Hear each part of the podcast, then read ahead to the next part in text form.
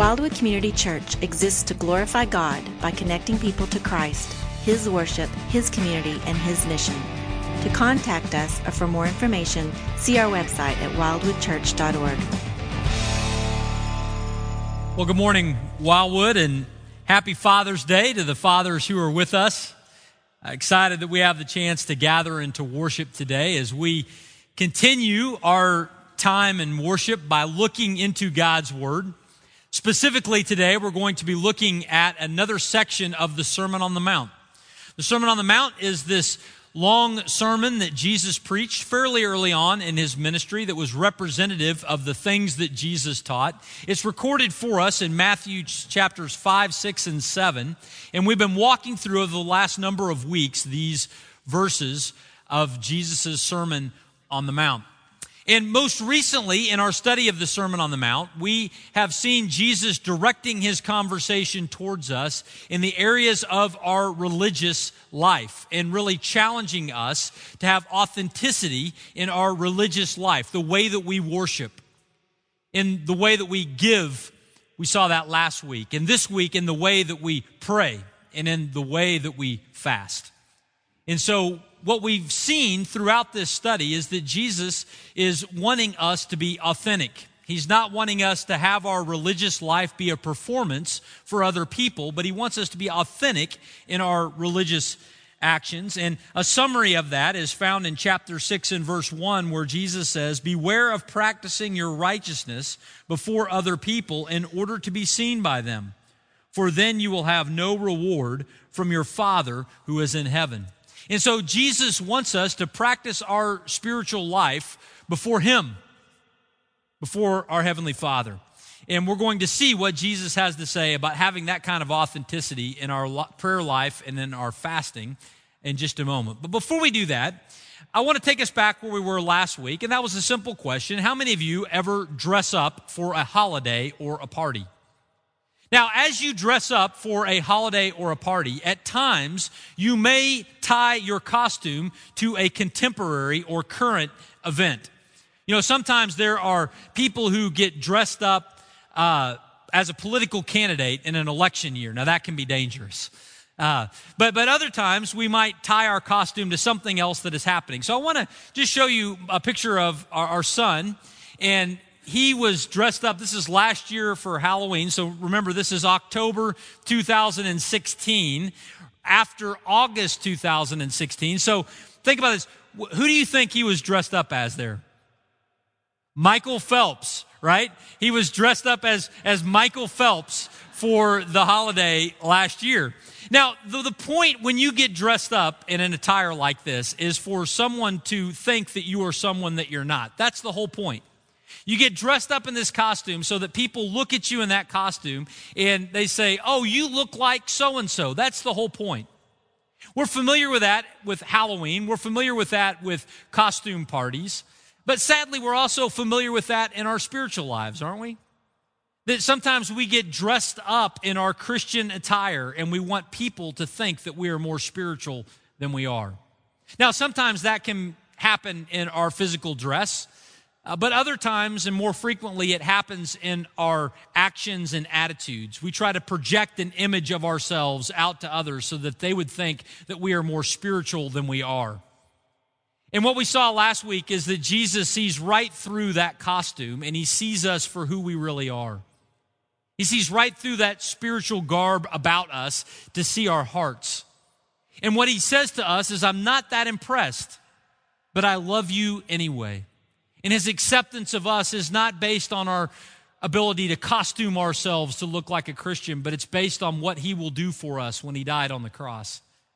And so when we come to worship, we should not come and try to just clothe ourselves in a spiritual disguise, but Jesus wants us to come with authenticity as we worship him. And today we're going to see what authenticity looks like in our spiritual lives in the areas of prayer and fasting. And we see this as Jesus continues his Sermon on the Mount. And we're going to look at today verses 5 through 8 of chapter 6, and then on down in verses 16 through 18. As we did last week, we're skipping a few verses in the middle. the verses that contain the Lord's Prayer. We're going to be looking at those next Sunday together.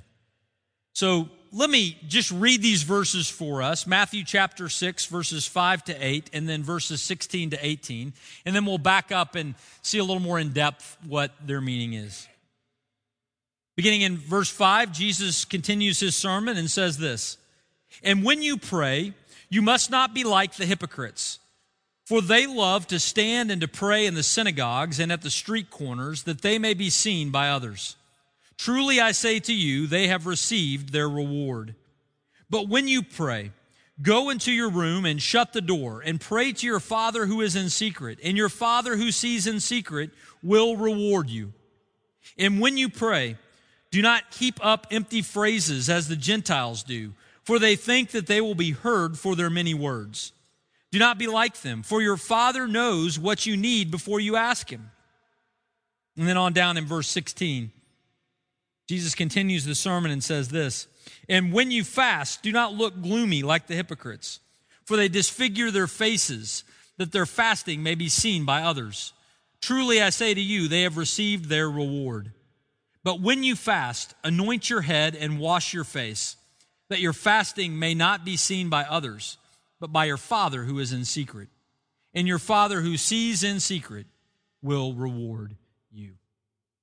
Now, in these verses today, we're going to see a couple of things that I think Jesus wants us to see. The first thing that we're going to see is this we need to remember the audience of our prayer. We need to remember the audience of our prayer. Now, we see this in verses 5 and following that Jesus is clearly here talking about the topic of prayer. He begins in verse 5 and says, And when you pray, there's a discussion here about prayer. And this is a discussion that ought to hold some relevance to us because prayer is something that is all around us. I mean, we will pray oftentimes before meals. There'll be prayer with our children before they go to bed at night. There'll be prayer before athletic games that we attend. There'll be prayer before tests that you take if you're a student, or before an interview that you have if you're an adult. There are, are times that we will pray inside of our worship services. There are times that you will just stop and pray because of the awesome wonder of something that you've just seen. Prayer is all around us. We're surrounded by prayer. And this is not something that is unique only to us, but this is something that is common among all people. People all over the world, even regardless of their religion, Prayer is a part of their religious experience. And so Jesus knows that. And Jesus talks about prayer specifically. Wouldn't you, don't you want to know what Jesus has to say about prayer? Yeah, you want to know. And here's why because I think you're like me. Though prayer is all around us, how satisfied are we with our prayer lives? It's a common theme as we talk to fellow believers that prayer is something that we struggle with, or we wish that we had more intimacy in our prayer life, or whatever it is though prayer is all around us, we're not fully satisfied with it. So, wouldn't it be wonderful to hear what Jesus had to say about prayer? Well, thankfully, he, he teaches us on it. He, he opened his mouth. Matthew transcribed it for us. He writes it down and includes it inside of the gospel so that we would understand what Jesus had to say about prayer. And so Jesus teaches about prayer. Now, what does he say about prayer? Well, Jesus knows it's important to clarify an understanding of prayer because in the first century, there was a very common example of prayer that people saw, and that was the prayers that were offered by the most religious people of that day, by the scribes and the Pharisees. And the scribes and the Pharisees were people who prayed a lot. As a matter of fact, they, they prayed a lot of private prayers public. Did you catch that? They were really interested in you knowing how much they prayed. And so if they prayed in private, you might not know about it, and that wasn't any fun. And so what they would do is they would offer their private prayers in public. They would go onto the street corner and they would pray out loud, Oh Lord, oh Lord, thank you that I am so righteous. Thank you that I am more righteous than that sinner. Somebody came up to me after 8:30 and said that I pointed at them when I said that. I, I, I promise, if I pointed at you just now, I wasn't thinking of just you. Uh, Jesus tells a parable this way, right? The, the, the, Pharisees would often pray, Oh Lord, thank you that I'm not a sinner like that person. And they would pray out loud and they would pray often and they would pray on the street corner and they would pray out loud in the synagogue. They, they prayed their private prayers public because they wanted everybody around them to know just how much they were praying. And so this was the, the, the contemporary example of prayer that they had. And Jesus, understanding that, corrects that understanding. He says the, the, the, purpose or the point of our prayer is not to pray in such a way that other people hear us pray. The purpose and the point of prayer is to communicate with the God of the universe. See, if our purpose and point in prayer is to impress those around us, we might succeed. You know, it's possible that we can pray in such a way that those will, around us will look at us and go, man, that was quite the prayer. That guy has got a deep spiritual life. That woman is so spiritual. It's possible for us to pray in such a way that those around us applaud. But what Jesus wanted us to know is that there's something more to our prayer life than just impressing other people. Prayer at its very core is communicating with the God of the universe. And so Jesus wants us to remember the audience of our prayer, that we are people who are supposed to be communicating with God, who have the privilege of praying and talking with Him. And so Jesus talks about how you get out of this loop of merely just praying to impress others. He says here in verse 6, he says, But when you pray, go into your room and shut the door and pray to your Father who is in secret. And your Father who sees in secret will reward you. Now, what is it that Jesus is talking about here? Now, at first reading, we might think that Jesus here is condemning any kind of corporate prayer, any kind of prayer with others. Is, is Jesus here saying that we shouldn't pray with our kids at night? Is Jesus here saying that we shouldn't pray as a family before a meal? Is he saying that we shouldn't pray as a group of people who gather together because we're not behind a secret door? We're, we're out and open. And I'm on a microphone for crying out loud. And when you sit at your table and you pray with a friend, you're on a, a microphone of sorts as well. Is Jesus here saying that we shouldn't pray publicly? No, that's not the point at all. Jesus is not saying we shouldn't pray publicly. What he is saying is, is if you are to pray privately, just with God, then, then pray your private prayers private. If you're going to pray publicly, you can pray publicly, but even in your public prayer, remember that your audience is God. Remember that He is the one that you are talking to. Remember, He is the one who you are interacting with. You know, this is something that we need to remember and, and, apply inside of our world because sometimes many of us in this room are parents. It's Father's Day, there's parents here. You know, we, we get into the habit of praying um, with our, our kids at times, maybe at bedtime or, or at a mealtime or whatever. And we think the, the, the, the, importance of that prayer is for us to pray near our kids so they hear us praying. And there certainly is some instruction that's involved there. I, I totally understand that and believe that. But if we begin to think that our prayer is primarily targeted at our kids to teach them and not at God who we get to talk to, then what are we teaching them to do but to perform for others? When we pray, we need to remember the audience of our prayer is God. We need to truly talk with Him, whether we are praying with our children or alone, whether we are praying at a meal or alone. See, sometimes it's possible for us to begin to think that prayer is talking to each other or even to our food. Sometimes, does this happen at your house? That, that prayer over a meal is like the, the, the start gun to the race of eating dinner or eating breakfast or eating lunch. That you have to pray in order to eat. I don't know if anybody's family is that way, but it's that way in our house. And at times we even eat in waves because, you know, I, I might get to the table at one time and Kimberly might get to the table at a different time and Josh is doing something. And so at times we don't always sit down at the same moment and eat all at the exact same time. But, but we have this tradition of praying at our, at our table. And so sometimes I, I feel like when I pray, I'm just praying to like sound the start gun so that we can eat.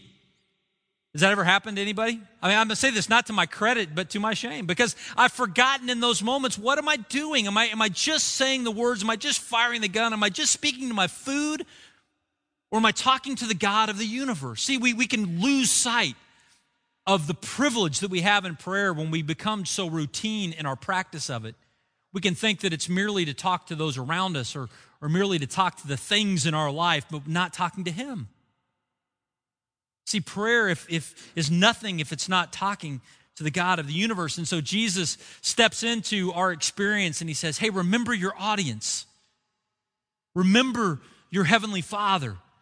And it's to him who you're praying. And that, that's why he, he tells us to, to step into the secret room and to close the door behind. Why does he say that? He says, step into a place outside of this world and remove the distractions around you so that you remember that your audience is God. See, sometimes in the world around us, we, we have a hard time getting away from each other, right? Where there's people everywhere. There's, there's noise all around us. Our cell phone's always buzzing and ringing, and TVs are always on, and radio's always playing, and people are walking around us. And sometimes in the midst of all of that contact and all of that noise, we can begin to think that this is all there is, but when we get to the secret place, when we get to that private zone of our life and we close the door and we remove the distractions, we're reminded of the reality of our Heavenly Father. Jesus says, Step into the secret place outside of the street corner, out of the synagogue, close the door, and spend some time in prayer, remembering the reality of our Heavenly Father.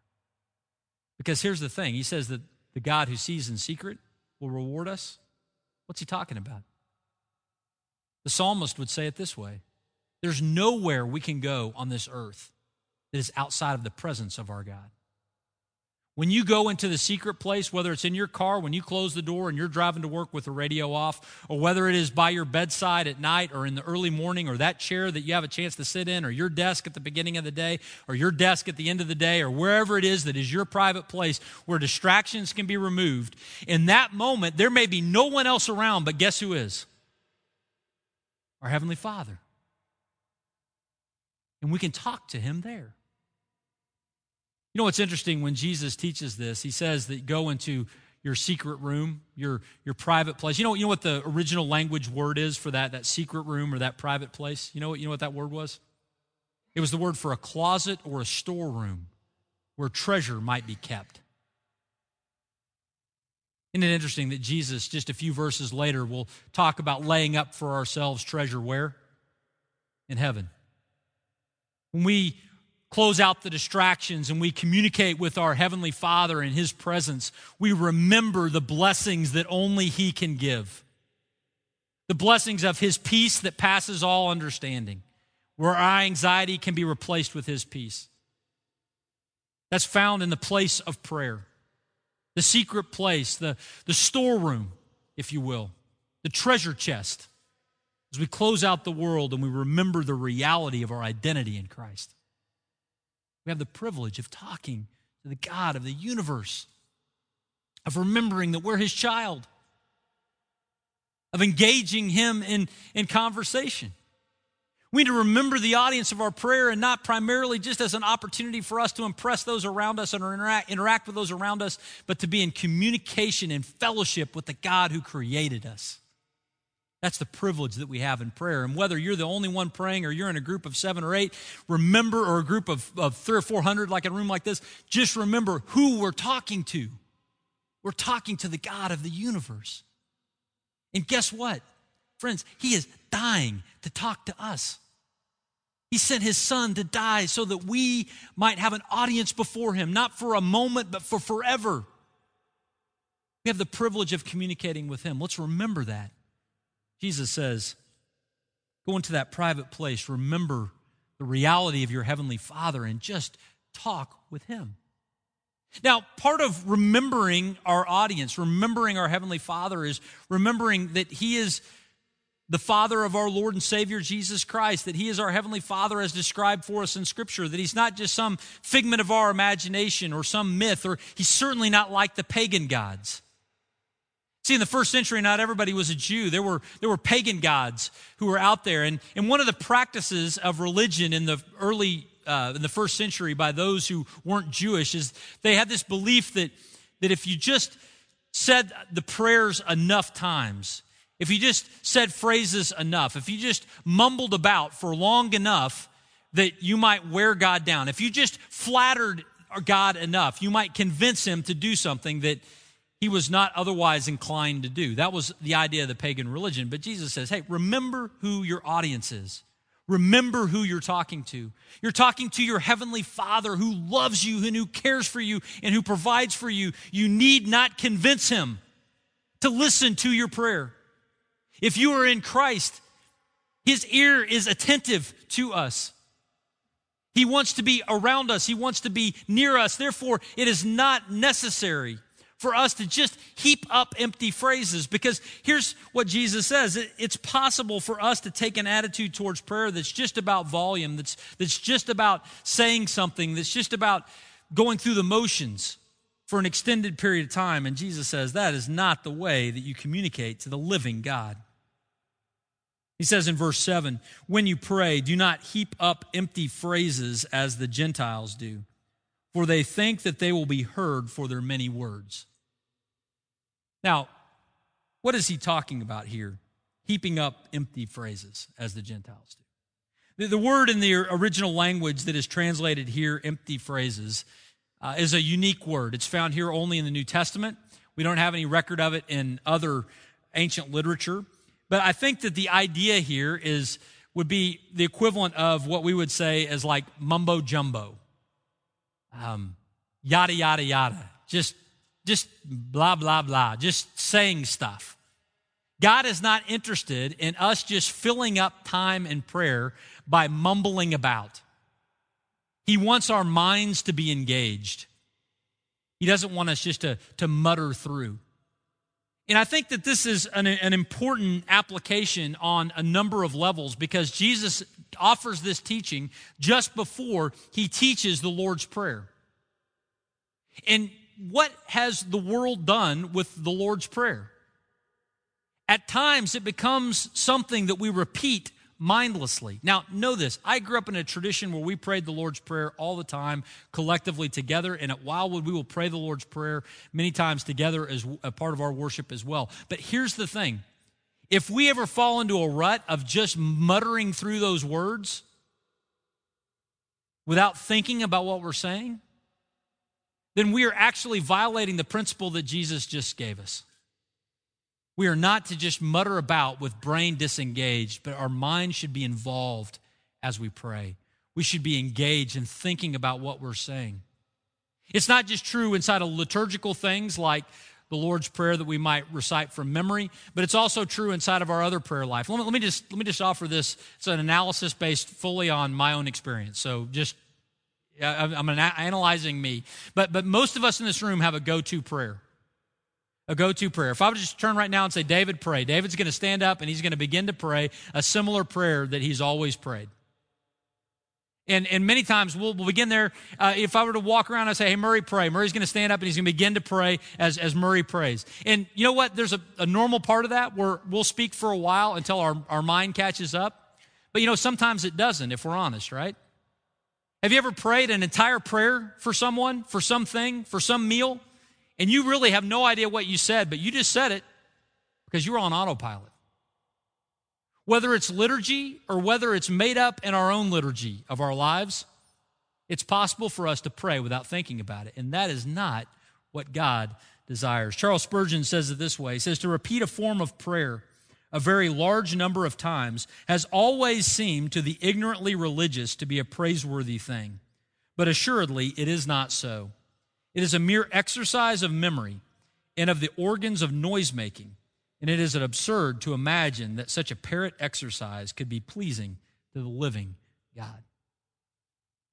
Friends, we, we don't just pray just to kill some time. We need to remember our audience of prayer as a living God. Therefore, engage our minds. Think about what we're saying and communicate to Him. As we gather in that secret place, as we remember our audience, let's engage our brains and let's actually talk with the God who created us. Now, as we do so, we need to remember our Heavenly Father as well. Our Heavenly Father is omnipotent, He can do all things. He's omniscient, He knows all things. Therefore, when we gather in prayer, we don't need to tell him information he does not already know. That's why it, makes no sense for us to conceal sin and not confess it. What, you think you slipped one past him? He's the God of the universe. He understands these things, he knows it. But it's not that we go in prayer in order to declare things to God so that he would know them. But there's an issue of fellowship that is connected to our time in prayer. It says in, in, in verse 8 here, he says, Do not be like them, for your Father knows what you need before you ask Him. Now, I had an example that maybe will help you with this, connected to this last weekend for my son and I. Josh is here with me in this service. Uh, we had the privilege of going and participating in a father son basketball camp at OU this weekend. And so uh, we checked into Walker Tower. We're living in Walker Tower together. We're out practicing basketball. It's, it was, I'm, I'm exhausted. All right. Um, I'm incredibly sore. You have no idea how sore I am. I just told you. So, uh, very, very sore, but, but great time. But over about a 24 hour period of time, we were never more than an arm's reach away from one another. There's really not much that he experienced that I didn't experience or I experienced that he didn't experience in those uh, couple of days. But you know, when we got home yesterday from camp, you know what we did yesterday afternoon and evening? We spent time telling each other about it.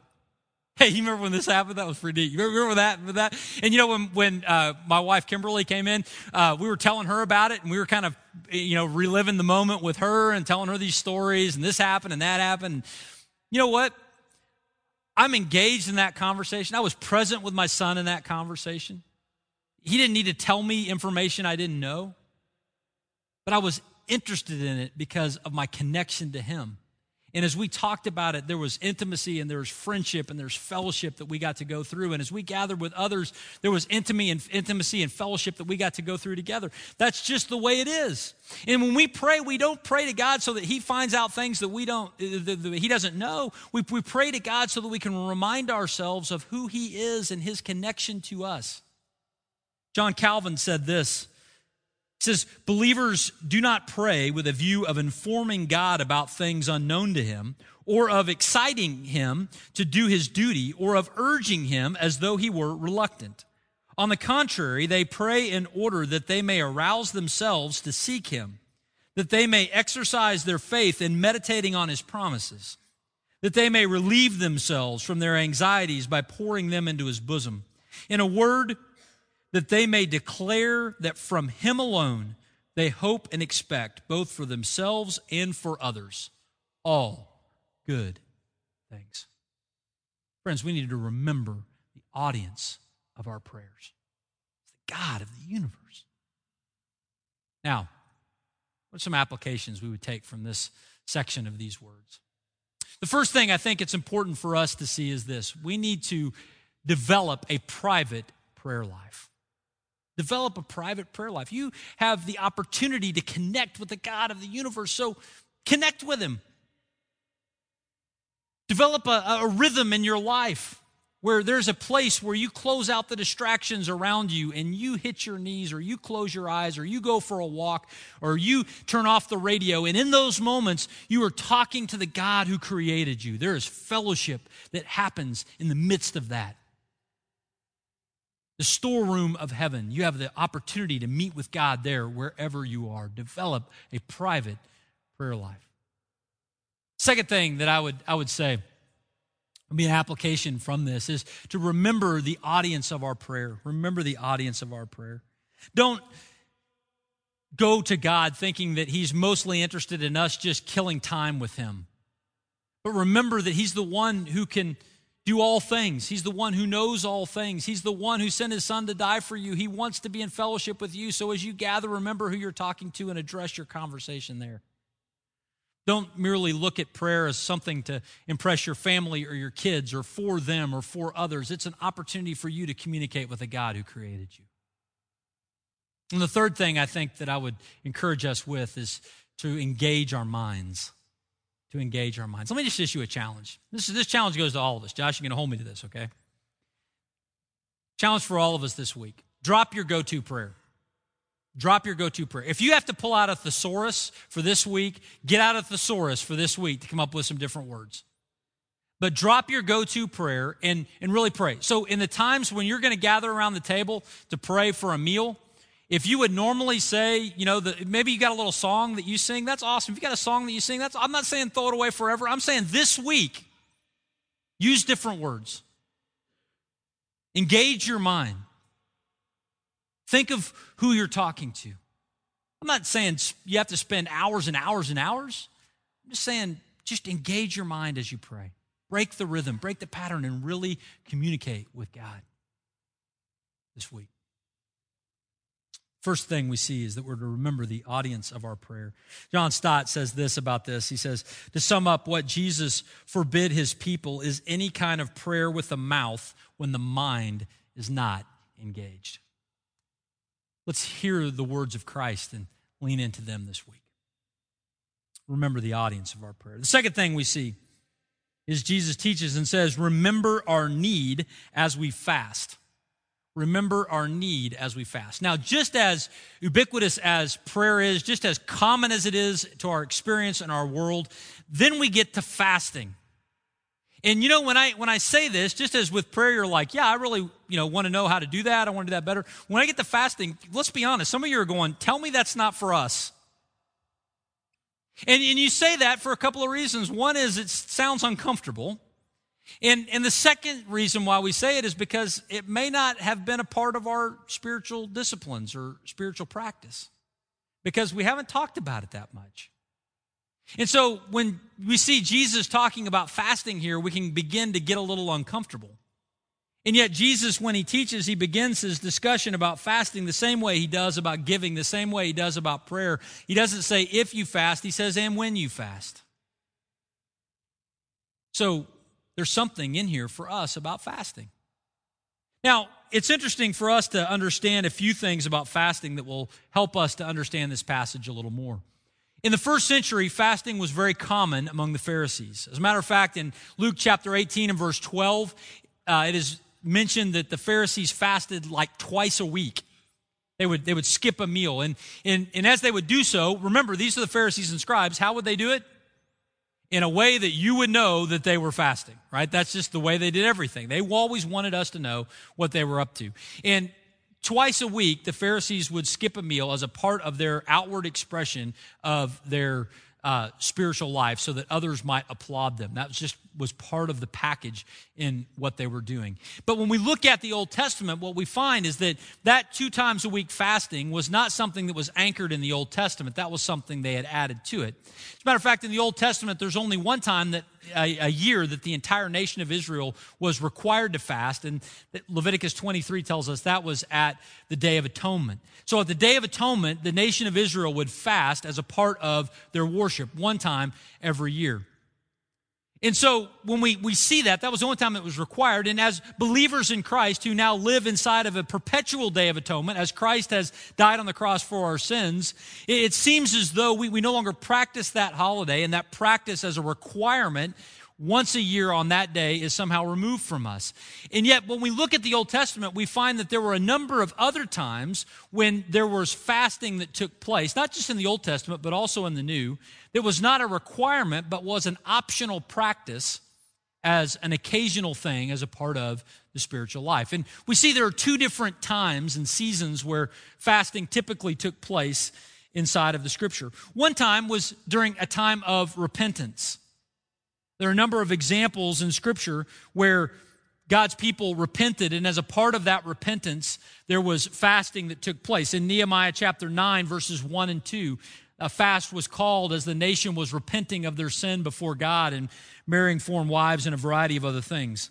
In Jonah chapter 3 and verse 5, there's repentance uh, and, and fasting associated with it when the people of Nineveh turn and confess their sin in the presence of a man that had just been thrown up by a fish.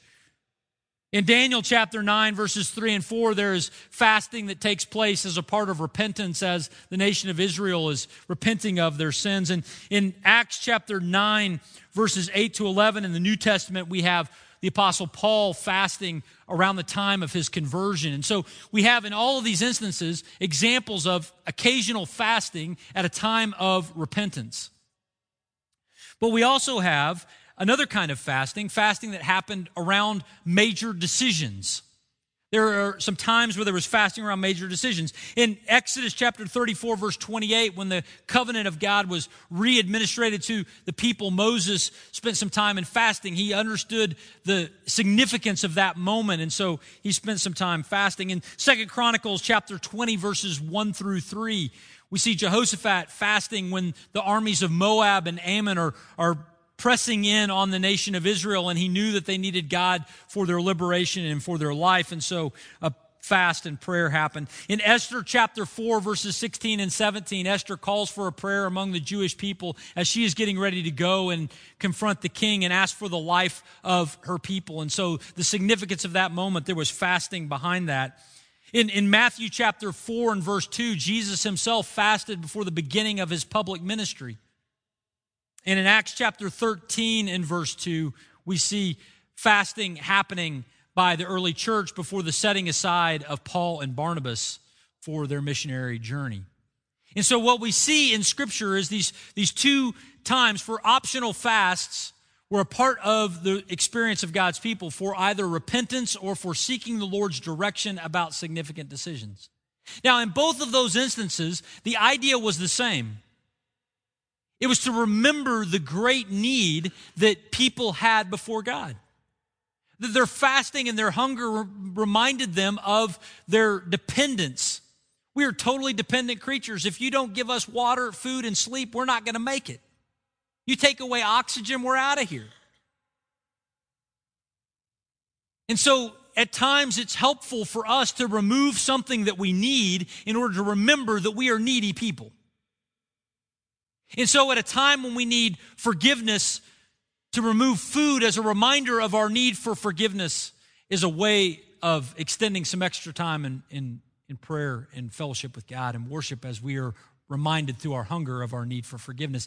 And in a time of major decision, we spend that time removing food and praying to be reminded of our need for God's direction in our lives. In both instances, it's about our need that we remember. It's interesting, Jesus correctly addresses the issue of fasting with the Pharisees and the scribes. He says, You guys are using this practice in order to impress each other. You're walking around while you're fasting, and it says that they are, verse 16, it says, You look gloomy and you disfigure your faces. Now, what is he talking about there? It meant that they were just doing everything they could to let you know they were fasting. Just as they would pray on the street corners, when they were fasting, you knew about it.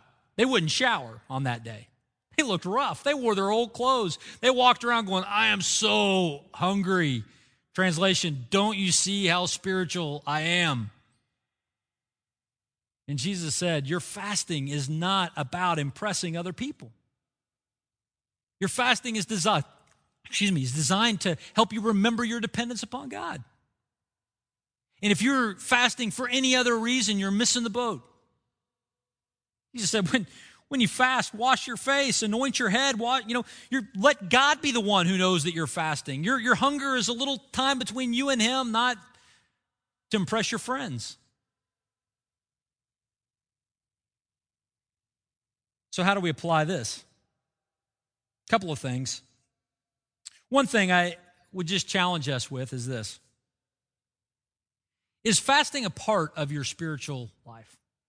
Is it, is it a part of your spiritual diet, if you will? Now, when, when, I, when I say that, some of you are going, I've never fasted in my entire life. And that's okay. This was an occasional thing and it's optional. But the next time you're faced with a significant decision do I take that job or not? Do I marry that person or not? Do I walk away from this relationship or not? Do we make this, this major life decision or not? Maybe skip a meal. Drop lunch that week to spend some extra time in prayer. And let your hunger remind you of your need for God. Jesus knew that our physical and our spiritual lives intertwine, right? Our hunger reminds us of our dependence in other areas and that it will be a reminder of our dependence upon God. I know uh, for me personally, this is not something I, I don't fast regularly. And me even mentioning this from a personal example, I'm violating what the passage is saying. So I won't tell you, but I will say that in my life, it's not something that happens all the time, but I have fasted at times when major decisions need to be made. That God would provide direction. And, and the hunger that I felt reminded me to pray. That's the second thing. As you fast, remember your dependence upon Him. It's not just something that you do just to kill some time or to say that you did it. But let the hunger that you have as you skip one meal, skip two, have it be something that reminds you of your need for His direction. Father, we thank you for the privilege of looking at your word and being challenged by it. And Father, we pray today that we would be people who would remember our great need for you, that we would lean in to you, our Heavenly Father, and that we would just spend our, our time in our spiritual life not trying to impress others, but being dependent upon you and fellowship with you and communion with you and dependent upon you for all things. We need you, Father. Oh, we need you. Every hour we need you. We respond to you in song. In Jesus' name.